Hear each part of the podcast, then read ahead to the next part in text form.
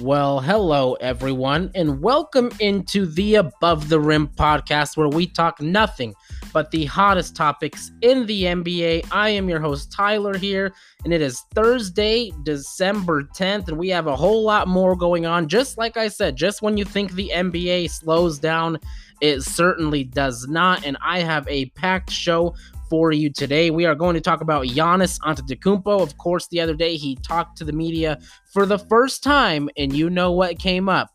His contract situation. He had very little to say. So we will analyze what he said and what that means for him and the Bucks' future.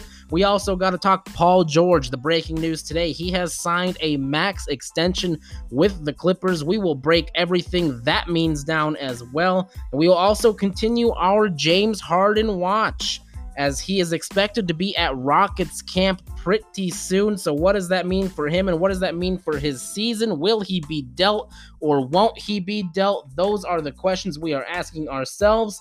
Also, we have another round of better or worse to get into. I have picked five more teams to talk about whether this year I think they will be better or worse. And I am super excited about that. We also got to get into the ESPN ranking the players for this season. I don't know if you all saw it. I believe they ranked, it was either a 50 or a 100, but they ranked the players going into this season. And we finally have our top 10 lists. And it is full of some agreements and disagreements that I will get in with you today. And also the preseason it gets underway tomorrow night, and just like that, the NBA season is right around the corner. So we'll talk about that a little bit as well and what to really expect from the NBA preseason this year. So, like I said, we have a ton to get into today. So, without further ado, let's just jump right into this thing.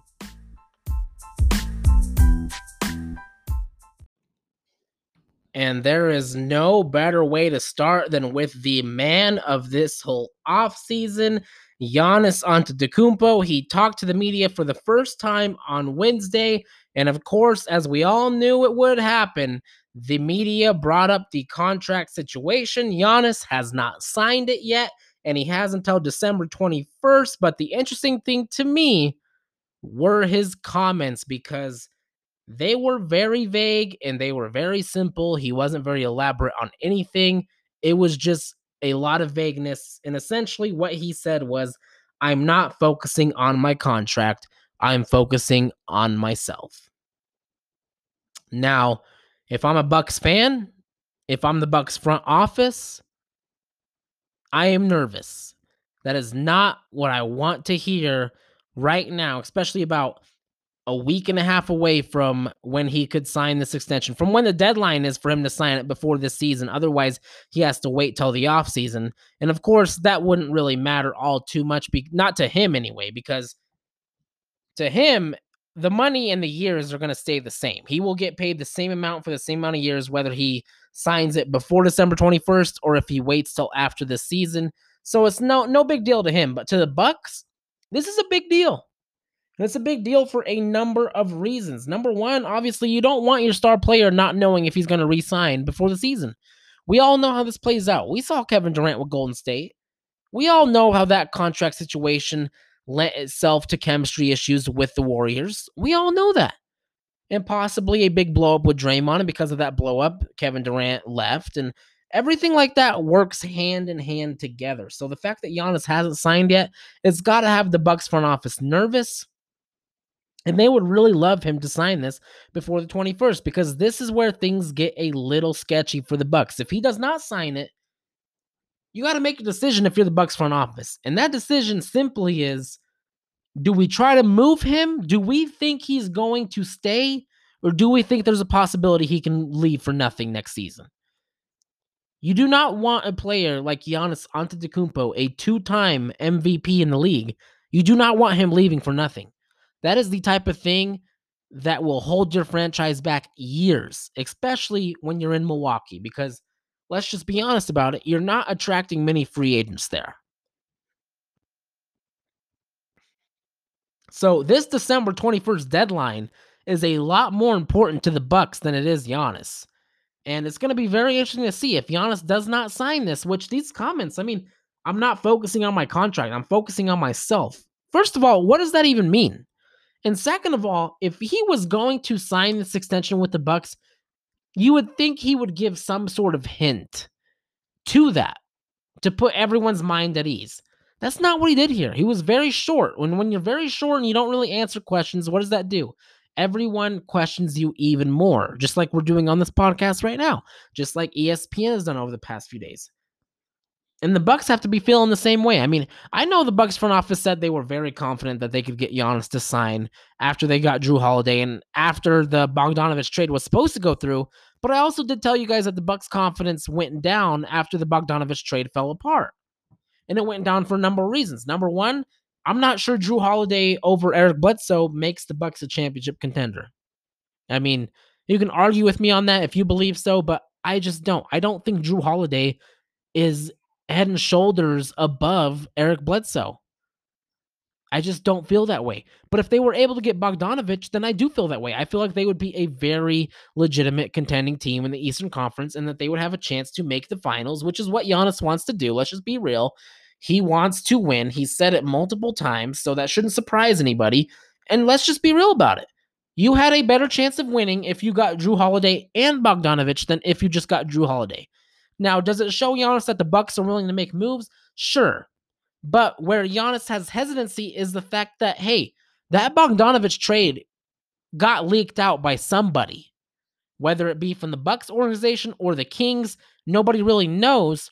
But the fact that it got leaked out made both parties a little afraid that the NBA would come down hard with tampering charges. And because of that, it fell through, and the Atlanta Hawks were able to sign Bogdanovic.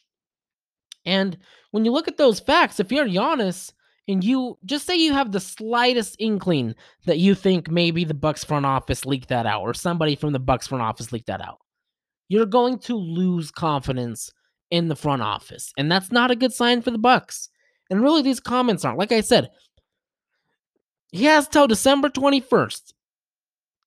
And if he doesn't give a concrete answer before then, this is going to be a festering problem for the Milwaukee Bucks all season long. It is not going to go away. The media will pick, they will pry Giannis and the Bucks every single night they talk to them. And this is why I say it's not just important for Giannis to nip this in the butt now, to really get this out of the way now, because it's not only Giannis that they're going to be asking these questions to, it's going to be his teammates. And then that can lead towards some sort of resentment. And it's just really it's it's a bad thing for chemistry. And if Giannis wants to get to the finals this year with the Bucks, it's a bad way to go because it's just going to cause a lot of problems if he does not answer this directly. Now, if I'm Giannis, my advice to him right now would be you either got to tell the media that you're not going to talk about at all. You can ask me all you want, but I'm not going to talk about it at all until next season and then that ends the conversation right there. The media knows hey if we if we ask him he's going to give us a non-answer so it's not an interesting question anymore. Or if you're honest you got to let the media know hey i am planning on signing because it just puts everyone at ease. Whether you do one way or the other whether you tell them that you don't know and you're going to wait till next offseason so stop asking me or whether you do sign it puts everybody at ease. The media your teammates for sure and kind of the front office because the front office can really start to make decisions on what they want to do about you possibly not resigning. So this is going to be very interesting to watch coming down here the next few days. Like I said, December 21st. We're really going to know if he does not sign this before December 21st. I think there's going to be a strong inkling around the league that if things don't go the way Giannis wants them to go this year, he could be out of Milwaukee.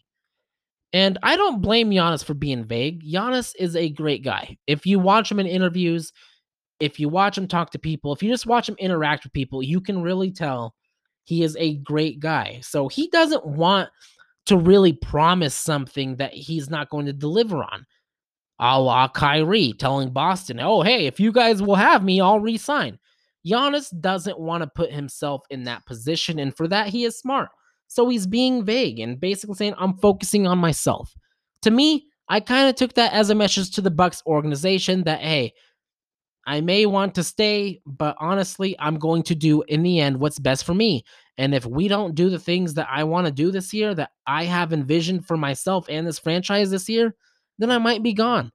And it keeps the pressure on the Bucks organization, which I think is a good thing for a star player. Now, as I said, the Bucks were very confident that he would resign. Even after Bogdanovic didn't go there, yes, their confidence took kind of a step back, but they were still very confident in the fact that he would resign.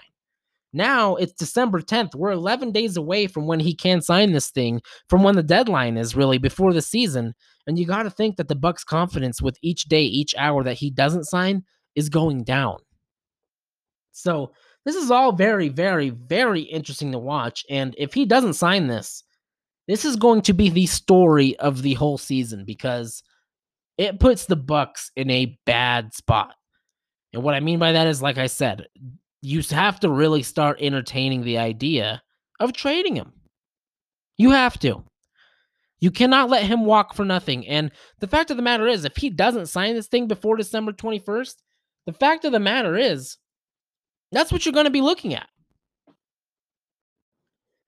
The Bucks would be looking at the fact that Giannis could leave for nothing, and that fact could be staring the Bucks right in the face if he does not sign before December 21st. That is why this next week and a half is one of the most important week weeks of the NBA season.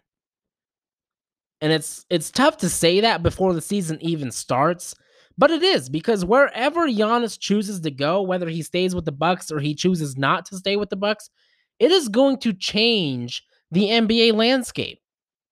So this next week or week and a half, however you want to look at it, is going to be one of the most important weeks in the NBA season and we'll all just have to wait and see how this all plays out. That is the only fact of the situation is that we will all have to just wait and see what Giannis is thinking and what Giannis wants to do. Because at the end of the day, these comments, I'm focusing on myself. It tells me I am going to do what is best for myself. And for that, you can't blame the guy. But if you're the Bucks, oh man, you are on pins and needles right now. It is that type of situation if you're the Milwaukee Bucks. And like I said, it'll be very interesting, but we're just going to have to see what happens with Giannis in this next week and a half. And now, from a player who hasn't signed their extension yet, we move on to a player that signed an extension today. Of course, those of you that were paying attention, you heard Paul George has signed a max extension with the Clippers, an extension worth five years and 226 million. I mean, damn. That's a lot of money and I find this very interesting. I find the timing of it very interesting. Number one reason why is because Paul George has signed his extension before Kawhi Leonard. Now, we all know Kawhi Leonard can become a free agent after this season. He can opt out. He does have an opt out. But I thought it was interesting that we heard about this before Leonard's, and it gives Leonard some flexibility. The fact that he can't even sign an extension until next summer. I don't know if you guys knew that, but Kawhi Leonard cannot sign an extension with the Clippers until next season. So I guess in a way, it makes sense that Paul George signed his first, but also in a way, it doesn't to me. And one of the reasons why is because I just can't fathom after the playoff performance by Paul George I cannot fathom why the Clippers would do this now. You know what I mean? Like, what do the Clippers gain from really extending Paul George right now after the abysmal playoff performance that he just put up there? Obviously, the Clippers believe in him. They got him with Kawhi Leonard to build a championship team to try to get the Clippers to become a marquee franchise in the NBA, a marquee organization. Steve Ballmer He's willing to pay money. He's willing to do just about anything to win. But I just found this odd for a lot of reasons. Mainly, number one, like I said, if I'm the Clippers, I'm waiting another year to see what Paul George looks like this year. I mean, is he going to return to the Paul George of OKC where he was in the MVP running, or does he revert back to last season in the playoffs? And is he a player where all the noise and expectation kind of bothers him? These are all things, if I'm the Clippers, I need more answers to before I give him a five year, $226 million contract. I mean, I don't know what the Clippers are doing here. Now, at first, I will admit, at first, when I heard this news, I was like, ooh, I was like, I think the Clippers have something up their sleeve. I was like, I think they could possibly try to. They got George under contract for five years, so they could try to trade for James Harden because that would be enticing for the Rockets to trade Paul George for Harden and maybe some other pieces. And the fact that Paul George is under contract for five more years now would bode well for the Houston Rockets. But then I did some research, and it turns out that any player that signs a max extension cannot be traded for six months. And six months down the line would pretty much be after this NBA season. It would definitely be after the trade deadline this year. So the Clippers would not be able to do anything with Paul George this year in terms of a trade. And that theory of mine quickly went out the window. Now, that's not to say next season, if James Harden still isn't traded from the Rockets, that the Clippers couldn't pursue him if they have another disappointment in the playoffs. But as of right now, as of what I first thought is that they were trying to do, clearly it wouldn't really make a lot of sense. But really, the curious thing to me is that this was done before Kawhi Leonard. And you have to think that since Kawhi Leonard wanted Paul George and since he wouldn't go to LA without Paul George, you have to think that Kawhi Leonard okayed this or he was okay with this. But as I said, the fact that Kawhi can't sign an extension until next year, it gives him flexibility. So right now, hey, who cares if Paul George signs an extension? Because if it works out next year, great. That's great for me. I'll sign the extension too. And if it doesn't, that's also great for me. I have an opt out and I can go somewhere else and leave Paul George with the Clippers. So Kawhi Leonard's playing a smart game here. As for the Clippers, I'm just not quite sure. I don't think that they're I just they're going to be a good team this year, don't get me wrong, but when I look at them, I'm not sure that I see real championship aspirations unless they got something bigger up their sleeve down the line this year. Well, I'll just have to wait and see, but the Paul George extension for them, I guess, is a good thing if they really believe in Paul George to be the second guy. I've told you numerous accounts. I do not believe in him to be my second guy. He's more of a third guy than a second guy. But if the Clippers have that faith in him, then this is a good move for them because they're at least going to have him for this season. We'll see what happens next season. And by the looks of it, they'll have him for multiple years if everything works out. So good on the Clippers and Paul George. He's certainly looking to bounce back. He said on the All the Smoke podcast that he's determined to bounce back. He's been listening to Kobe every day, and he's going to go hard, basically, is what he said. He's going to go hard this year.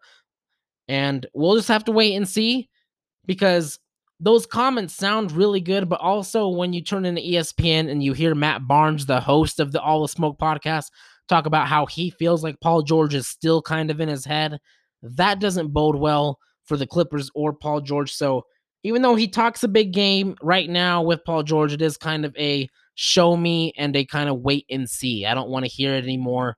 I want you to show me, and I don't want you to show me in the regular season.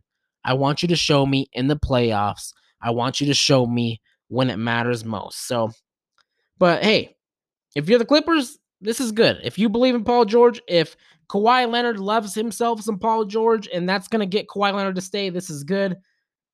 But as we all know, a lot can change in a year. I mean, before that season, before last season, excuse me, the Clippers were the favorites to win the championship.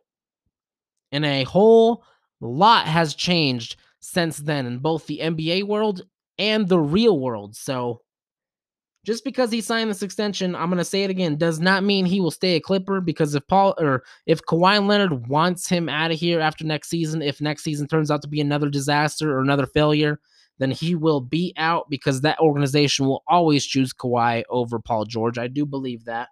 But for now, it looks like Paul George will be a Clipper for five years and $226 million. Now comes the work.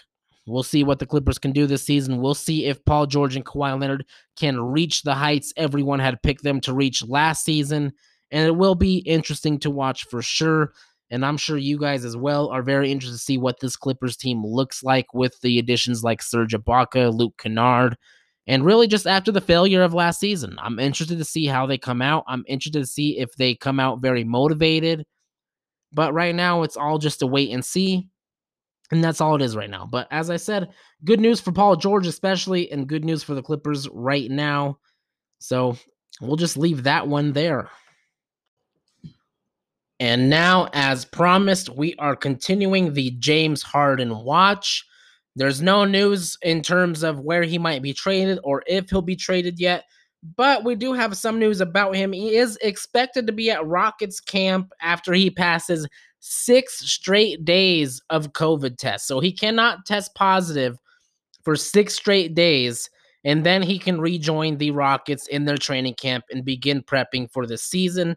Now, that's big news because we all know last weekend he violated the NBA rules he went to the strip club when he wasn't supposed to. So now, like I said, he's got to pass COVID test for six straight days, or he's got to test negative, and then he can rejoin the team. But that's really all the news is there with James Harden, other than the fact that John Wall came out and said that he's talked to Harden and Harden is very interested in staying with the Rockets. Now, if you talk to James Harden in his camp, you get a very different story. So I don't know what John Wall is talking about there, and we'll just have to see.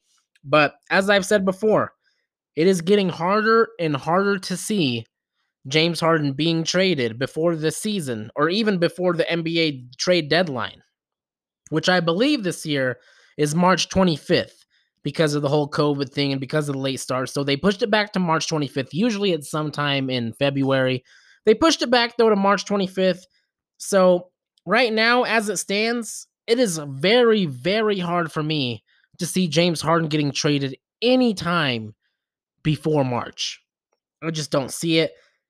I think Houston is very committed, as I've said in previous episodes, to letting the first half of the season ride out, seeing how the team plays.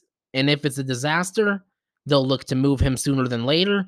But if they gel okay, then you might not see James Harden move until next offseason, which the Rockets have the leverage here. As I've said, I, I know the players can make it uncomfortable, and that's exactly what James Harden is going to do. He's made it known with his little with his little move that he pulled last weekend, he has made it known to the Rockets. If you are willing to get uncomfortable, well, then I will get uncomfortable. So, what the Rockets have to do is be able to weather that storm until they really can get a deal that they like. And waiting until the trade deadline might be the best move because we all know Daryl Morey of the 76ers has said that he is not interested in moving Ben Simmons until he sees how this thing works with Joel Embiid. And the only way James Harden could be traded before the deadline or at the deadline next season is if Ben Simmons and Joel Embiid, if it's clear that those two are not going to work together, if it's clear that the chemistry issues are actually there, and that the 76ers want to dump Ben Simmons. Because right now, you look around the league, what better player are the Houston Rockets going to get for James Harden than Ben Simmons? What better player? First of all, there's not a lot of teams interested in James Harden. That's just number one. Number two, the teams that are would be the Nets and the 76ers. And if you're the Rockets, you're going to take the 76ers deal because it comes with Ben Simmons, another superstar. That's what you want if you're the Rockets. You don't want a Caris LeVert and a Spencer Dinwiddie and a Jarrett Allen. That doesn't get the Rockets anywhere near close to where they want to be. It doesn't get them anywhere near being able to sell tickets when fans are allowed back in the stands. What does that is Ben Simmons. And for the Rockets, for me, listen, Ben Simmons is the smart move. No doubt about it in my mind. So if they want to wait and see how that all plays out, I got no problems with it. I'm just telling you all, I wouldn't expect to see James Harden traded until at least March. And that's just the way it's going to be this year. And it's going to, we're going to see how much of a professional James Harden is. And we're going to see if he comes into the season kind of, you know, downplaying it or if he comes in motivated and ready to work with his new teammates. There's going to show a lot about James Harden this upcoming season. And it will be one of the things to watch for sure. Because, as I said, if they struggle, James Harden has the power to make this very uncomfortable for the Rockets. And if you're the Rockets, every star player does it when they request a trade. Every organization says, we're willing to get uncomfortable. Well, you want to know what James Harden's going to do if this team struggles all season? He's going to test just how uncomfortable the Rockets are willing to get. So, a lot to look out for there, but we don't expect any James Harden news really in the coming weeks. I mean, I don't, especially. I don't think he's going to be traded before the season at all. I think is going to be a while. I think this is going to require some patience for both Harden and the Rockets. And right now, from what it what it seems like, it seems like the Rockets have a bit more patience than James Harden does. So, an interesting game of push and pull here. We'll see who wins, of course. But now it is time to move on to ESPN and their NBA ranking. Of course, they have released their top 10 NBA rankings of players this season. Now, that is important because this is not players of past seasons. This is going off of this season. This is who ESPN thinks will be the best players this season. And there are some interesting things in here, some things I agree with, and some things I particularly don't. Of course, let's just start with 6 through 10 or 10 through 6, however you want to look at it. Number 10, we got Jokic, Nikola Jokic with the Denver Nuggets. I have no problems with that. He is definitely a top 10 player in the NBA. The only problem I would have with that possibly is maybe he should be a little higher on the list, but really, him being top 10 and being number 10, that doesn't bother me at all. Number nine, James Harden. That can be a little debatable, but I think the fact that he doesn't play much defense and everything of that nature, I think it is warranted. And then you got number eight, Steph Curry. Now, of course, Steph Curry, he needs to be in the top 10. I don't think he's a top five player. So number eight feels just about right with Steph Curry because he's not someone that's going to play a lot of defense either. But whew, Steph Curry is the best shooter in NBA history. And when he's on the floor, he is deadly, no doubt about it. But this is where it gets interesting. They have Steph Curry as eight and Damian Lillard is number seven. So they think Damian Lillard is going to be better than Steph Curry this season. That's going to be certainly interesting because I think those two are very comparable. They both got that deadly deep ball. I mean, nobody shoots a deep ball better than those two guys, and they are rivals. They do have a little rivalry going on between each other. So that's an interesting one. And this is where the list just gets out of control to me. Kevin Durant, number six. I understand he's coming off an Achilles, but to me, Kevin Durant uh, he's he's a top three player. And that's just what I think. That's what I think he'll come back as as well. I mean, we could talk about the expectations for KD this year coming off the Achilles, but to me, the expectation is he's going to be pretty close to what he was before. And if that's the case, then he's a top three player in basketball. And with that, let's just move on to number one through five. Of course, number five, you got Kawhi. No problem with that. He's a top five player. Number four, you got Luka. I don't really have a problem with that because after last season's playoffs, I think he is ready to make that jump into a top five player in the NBA. He certainly has the numbers. And if you watch him play, I mean, you just know something special is brewing. Now, number three and number two, this is where things get interesting because this is kind of where I would put a Kevin Durant. I would put Kevin Durant possibly at the number two slot with LeBron James. That is probably where I'd put Kevin Durant. And then I'd put an Anthony Davis at the number three. And then Giannis possibly moving to KD's slot at number six. And there's a few reasons for this. First of all, let's talk about KD moving up to number two. I mean, to me, there's not much to talk about here. We all know LeBron's biggest rival. It is Kevin Durant. And we all know the one rival that has come closest to LeBron's level of game and level of skill is Kevin Durant. So I think Kevin Durant deserves that number two spot. Now, when you go to Giannis Antetokounmpo, why doesn't he deserve three? Why would I give that to AD? The answer is simple. If you just watch the two play, who's who's a, who's a better basketball player? And to me, it's Anthony Davis, bar none. I mean, Anthony Davis, whether you like it or not, he's a champion. Giannis Antetokounmpo has struggled in the playoffs, and really the biggest thing with Antetokounmpo, look, his defense is excellent. The way he gets his guys involved is excellent, but the problem with him is he just isn't very skilled. He can't hit a jumper. He has no offensive moves that he can go to. Anthony Davis, he can face you up. He can hit a three. He can post you up. He just has more skill than Giannis. So that's why I put Davis at number three. And then I put Giannis at, unfortunately, number six. And you might be saying, why would you put him all the way back at number six? And the reason why is because I believe Luka is going to have a monster year, and I think he's right at number four. I really do. I think he will have a monster year. And if you look at Kawhi Leonard and Giannis, I just think Kawhi Leonard's better. I do. I mean, Kawhi Leonard beat him in the playoffs when he was in Toronto. And if you just look at the eye test, Kawhi Leonard has more skill than Giannis. So Giannis has some ground to make up. But really, overall, the list from one to 10, I have not a lot of problems with just besides the things that I've stated. I mean, Kevin Durant needs to be number two, not number six. Whoever put him at number six, I don't know what they're doing. That's not that is not right. And Giannis, to me, even though he is a two-time MVP back-to-back years, that's all great and all, but I need to see it in the postseason. I need to see Giannis go through a postseason averaging close to 30. And I need to see him in a postseason where he doesn't get befuddled by a wall built inside the paint. He needs to get more skill. And for those reasons, that's why I said I would put Anthony Davis in front of him. I'd put Luka in front of him. I'd put Kawhi in front of him. I mean, that's really it for Giannis. For me, I do think he's a great player. Do I think he is on his way to becoming one of the greatest of all time? Sure, I do. But right now, I just need to see a little more from him before I'm willing to make the leap as a top three player in the NBA. Because we've the last two seasons we've spent saying that Giannis is a top three player in the NBA. And how has it turned out? It's turned out him losing in the playoffs and having very suspect performances, having those type of performances where you look at him and say, man, how good really is Giannis? So because of that, that's really the only problems I have with the list. Other than that, I mean, the list is pretty good. I encourage you to go check it out. It's on ESPN, the NBA rank.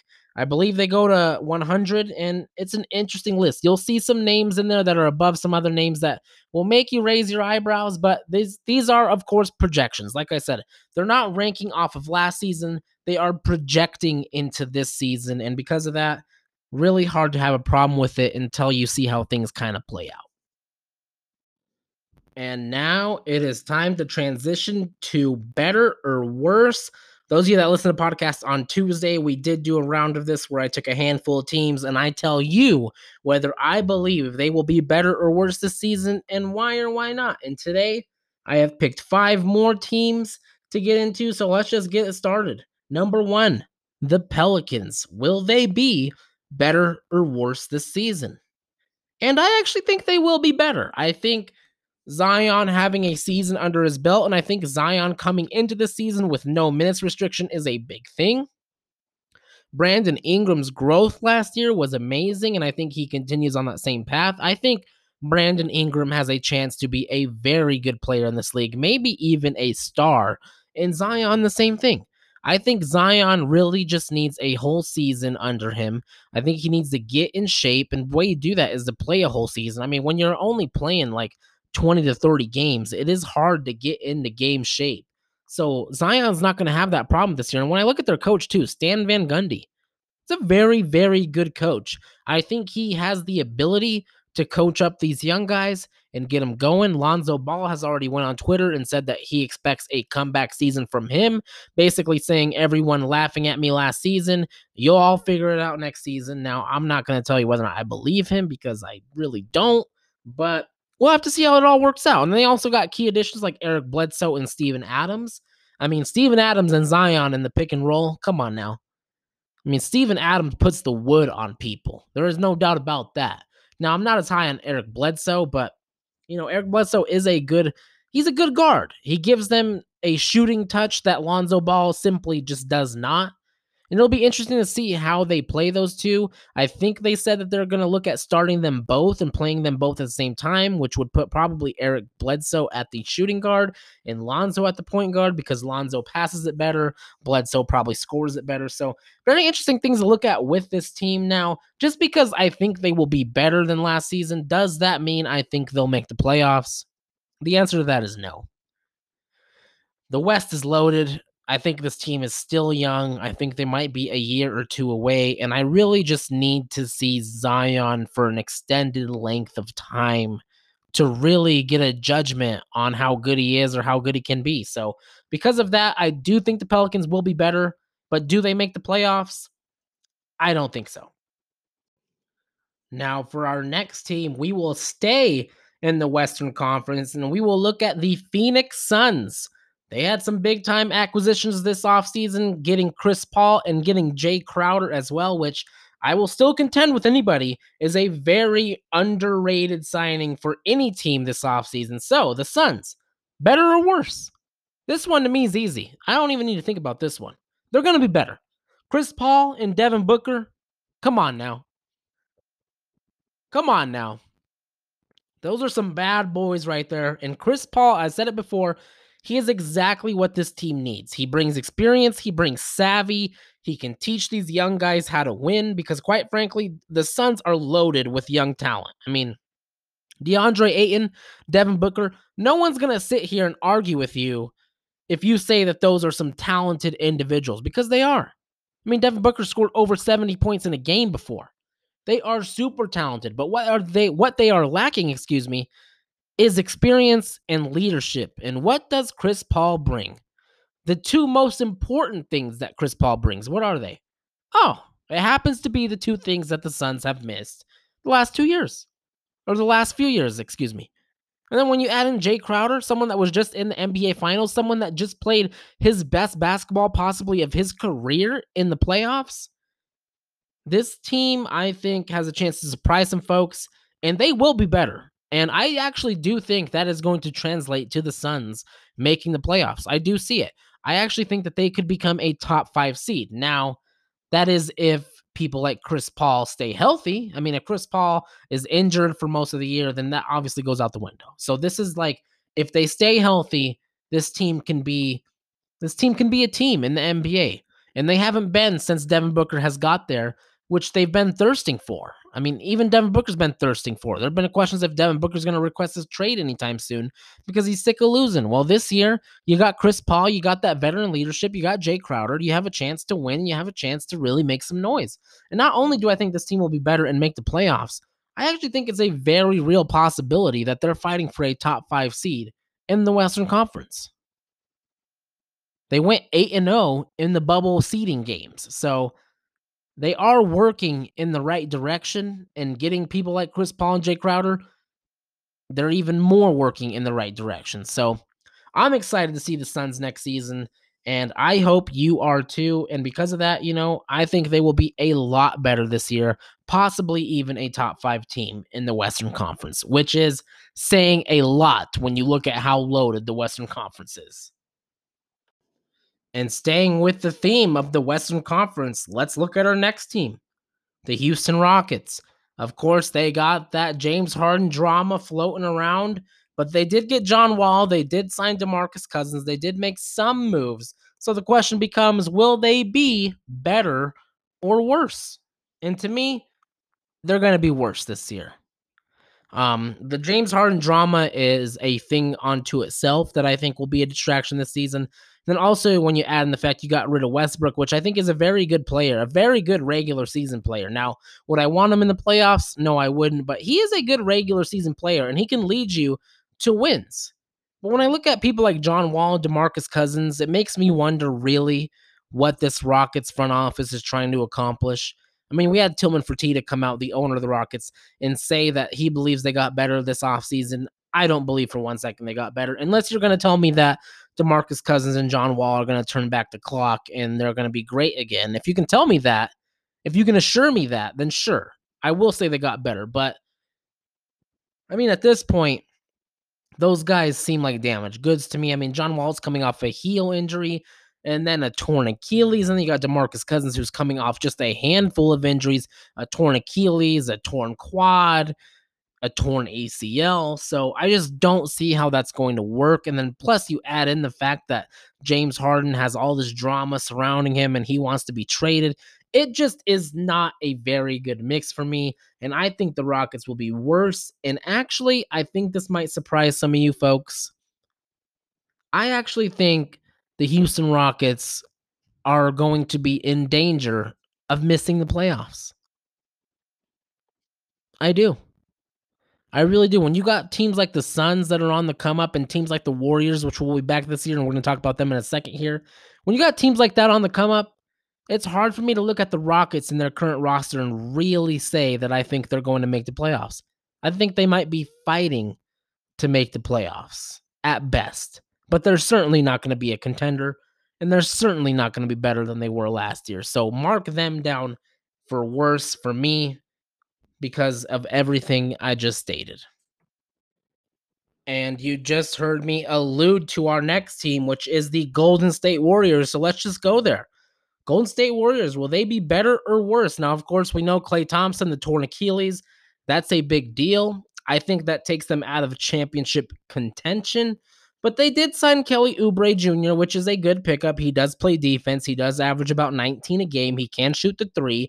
I think he will actually play well with Steph Curry. I think he'll play better with Steph Curry than their experiment last year, which was D'Angelo Russell. And that's a fact to me. But Better or worse? Now, I said that I think it takes them out of championship contention, the fact that Klay got hurt, and it does. But when you're talking about better or worse, we're really just talking about the last year. So will they be better than last year? I think you can book that. No doubt about it. They're not going to miss the playoffs again, I don't think. I think they've built a good enough team to make the playoffs. I think Steph Curry is going to come out with the vengeance. We haven't seen him in a bit the whole NBA world and its fans are ready to see some Steph Curry. We're ready to see those rainbow threes. I can't believe I'm saying this being a LeBron fan, but man, does the NBA and do I miss Steph Curry and just the box office value that he is. I mean, he is one of those guys. And you're talking about the best shooter in NBA history. So he's going to have something to say this season. He might even creep up in that MVP race. Who knows? But when you're talking about better or worse, they're going to be better than last season. I think James Wiseman has a chance to do a lot of great things for this team. A lot of things that not a lot of people are looking at. James Wiseman, to me, was the best player in the NBA draft. No doubt about it. You can have Anthony Edwards all day. I'll take James Wiseman. And I think he'll make a huge difference for the Golden State Warriors. And Steph Curry being back for a full season. If he can stay healthy for a full season, I think will make all the difference. I think the Warriors will actually get into the playoffs. So, because of that, clearly from last year, that would make them a better team, and that's what I'll stick with. They will be better this season. All right, and now we will transition to our last team of better or worse, and that team is in the Eastern Conference, and that team is the Washington Wizards. Now, we all know they got Russell Westbrook. They got rid of John Wall, though, but they did get Russell Westbrook, and him and Bradley Beal makes for a pretty good duo, especially in the Eastern Conference. So when you ask me, will the Wizards be better or worse? I would put my money on better because I think Russell Westbrook and Bradley Beal are a good enough duo to get this team to the playoffs, which is where they were not last year, which would obviously make them better. And also, I think that they have a chance to make a little bit of noise in the East. Now, does that mean that I think they're going to make the championship? Does that mean that does that mean that I think they'll make the conference finals even? No. That's not what that means. But can they make it a little interesting? Can they push a team that could make the conference finals to 6 games? Sure they can. I think Westbrook can do that for you. And him and Beal, I actually think, are a better combo than what people are realizing. Because Bradley Beal is a deadly catch and through catch and shoot three point shooter. And he's not someone that needs the ball in his hands all that much. Now, Westbrook, he does need the ball in his hands. And that's why at times with the Rockets, he seemed very ineffective because he is one of the least effective players without the ball in his hands in the NBA. But when you put Bradley Beal next to him, someone that can run off screens and someone that they can use as kind of like a Klay Thompson, run him off screens and just get him going and shoot threes, catch and shoot type of guy. I think Westbrook can have a very good season. I think Bradley Beal can too. And even though I don't think they're championship contenders per se, I do think that those two can find some sort of success together. I really do. Especially when you're talking about the Eastern Conference. Now, when you look at the Wizards, it's hard for me to think that people wouldn't believe that they'd make the playoffs because there's a lot of teams I look at the Wizards and put them up against, and I'm like, I think the Wizards are better than that team. But that's just me, and we'll have to see how things ultimately play out. But I actually really do like the duo, and I think the duo can be a lot more dangerous than what people are imagining. So, because of that, I think the Wizards not only will be better, but I will go out on the limb right now and say the Washington Wizards make the NBA playoffs in the Eastern Conference next year. But that'll do it for this week's edition of Better or Worse. I might do another one next week because it is kind of fun. When you take all of the off-season moves and add them all up and everything of that, all the off-season additions and subtractions, and you really look at who will be better or worse, it is interesting. And I think the NBA has a chance to really fluctuate between a lot of teams of who's better or worse. So it's interesting to look at, and I might do it again next week, but that'll do it for this week's edition of Better or Worse. I hope you enjoyed that segment. I'm really thinking about doing more of those type of segments in the future. But now we got to move on to tomorrow, and you hardcore basketball fans know what tomorrow is because only hardcore basketball fans even care about this. And that is that the NBA preseason finally gets underway and it is headlined with the Clippers and the Lakers. No surprise there. But AD or LeBron are not going to play in that game. No surprise there either. I think Frank Vogel is going to be very generous to AD and LeBron concerning their minutes and their bodies really through the first part of the season. And when you're talking about preseason, look, LeBron James is nearing 36, as he said on the Road Tripping podcast. He's just not worried about preseason. And if you're Frank Vogel, there's no need to rush AD out there. They just won the championship October 11th. Why would you rush AD out there? Uh, for what reason? I mean, we all know what AD is. We all know that LeBron and AD have chemistry. It's not like last preseason where they've never played together before. So they did play that very first preseason game against the Warriors. I remember it very well. It's not like that. We all know that they have outstanding chemistry. Frank Vogel knows that as well. So there's really no need to put them in harm's way in the preseason. And honestly, I don't expect them to play a lot at all in the preseason the whole time. And I would guess the same for people like Kawhi Leonard and Paul George. Now, I don't know that for a fact. You know, Ty Lue's there now. Maybe he wants them to really start to gel. Maybe he thinks part of the problem last year is that they didn't get chemistry under control. So, really, maybe they'll take that a lot more serious this season. We'll have to wait and see. But I wouldn't be surprised if those two don't play either. But one thing I am looking forward to is basically Kevin Durant coming back. And Steve Nash has all but said that he expects Kevin Durant to play in the preseason. And Kevin Durant said the same thing. So get excited, folks, because you will be seeing Kevin Durant before the regular season. And I'm actually going to read you Steve Nash's actual comments because they are interesting and they do lend me to believe that Kevin, not only Kevin Durant, but Kyrie Irving is going to get some time in these preseason games as well. Now, that's not saying much considering the Nets only have two preseason games. But still, for those of us that are thirsting to see Kevin Durant again and thirsting to see how him and Kyrie work together, it's a very good thing. And this is what Steve Nash had to say. He said the preseason games are so important for us this year. In particularly for us, it's a new group. We only have two of them. We have guys who haven't played, played in the bubble, and then we have guys that either didn't play in the bubble or guys like Kevin Durant and Kyrie Irving who had some injuries before that. Ky, I think, has played 20 games over the past season. Ky is in Kyrie. Then he goes on to say, Kevin obviously has been out for 18 months, so every chance we get to play is important for us to form that commonality, that connectivity that I keep talking about, and give us that common experience. Right now, that is something we are really short on. We definitely have to use the exp- exhibition games to find that. Excuse me, I couldn't talk there for a second. Exhibition games to find that. So clearly, Steve Nash is putting out the message of importance for these preseason games for the Nets chemistry and really just for Kevin Durant and Kyrie Irving to get back in the flow of an NBA game because Kyrie Irving, as he said, has only played 20 games in the last season and Kevin Durant missed the whole last season. So it is important for them to see where their chemistry is. And like I said about AD and LeBron, this year, you don't really need to see where their chemistry's at because we know where it's at. But last year, when they first got together, they did play in the first preseason game because they did need to see how it worked. And it's the same thing with the Nets this year. So I do expect to see limited amount of Kevin Durant and Kyrie Irving, but still limited at this point in the preseason is better than none at all, especially when you haven't seen someone the talent of Kevin Durant in a year.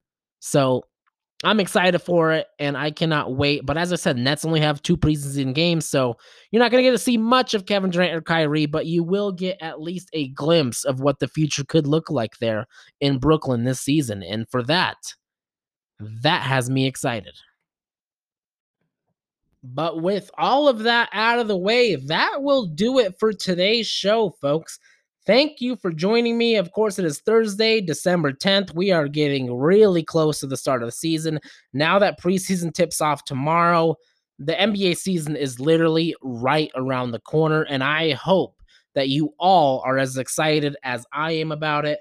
And don't forget, if you like the podcast, add it to your favorites, follow it, do whatever you got to do. And also go add or go follow me, excuse me, on Facebook. I am on there. Just search up Above the Rim Podcast. It should be pretty easy to find for you. So go give that a like. And that is where you can join in on all the debate, all the conversation about the NBA. And I would love nothing more than that to happen. But as I said, that'll do it for today. And hopefully not a lot happens between now and next week, but it is the NBA. My guess would be that a lot will happen over the weekend, and we'll just have to wait and see what exactly does happen. We'll keep an eye on James Harden. We'll keep an eye on Giannis, and we will be back next week.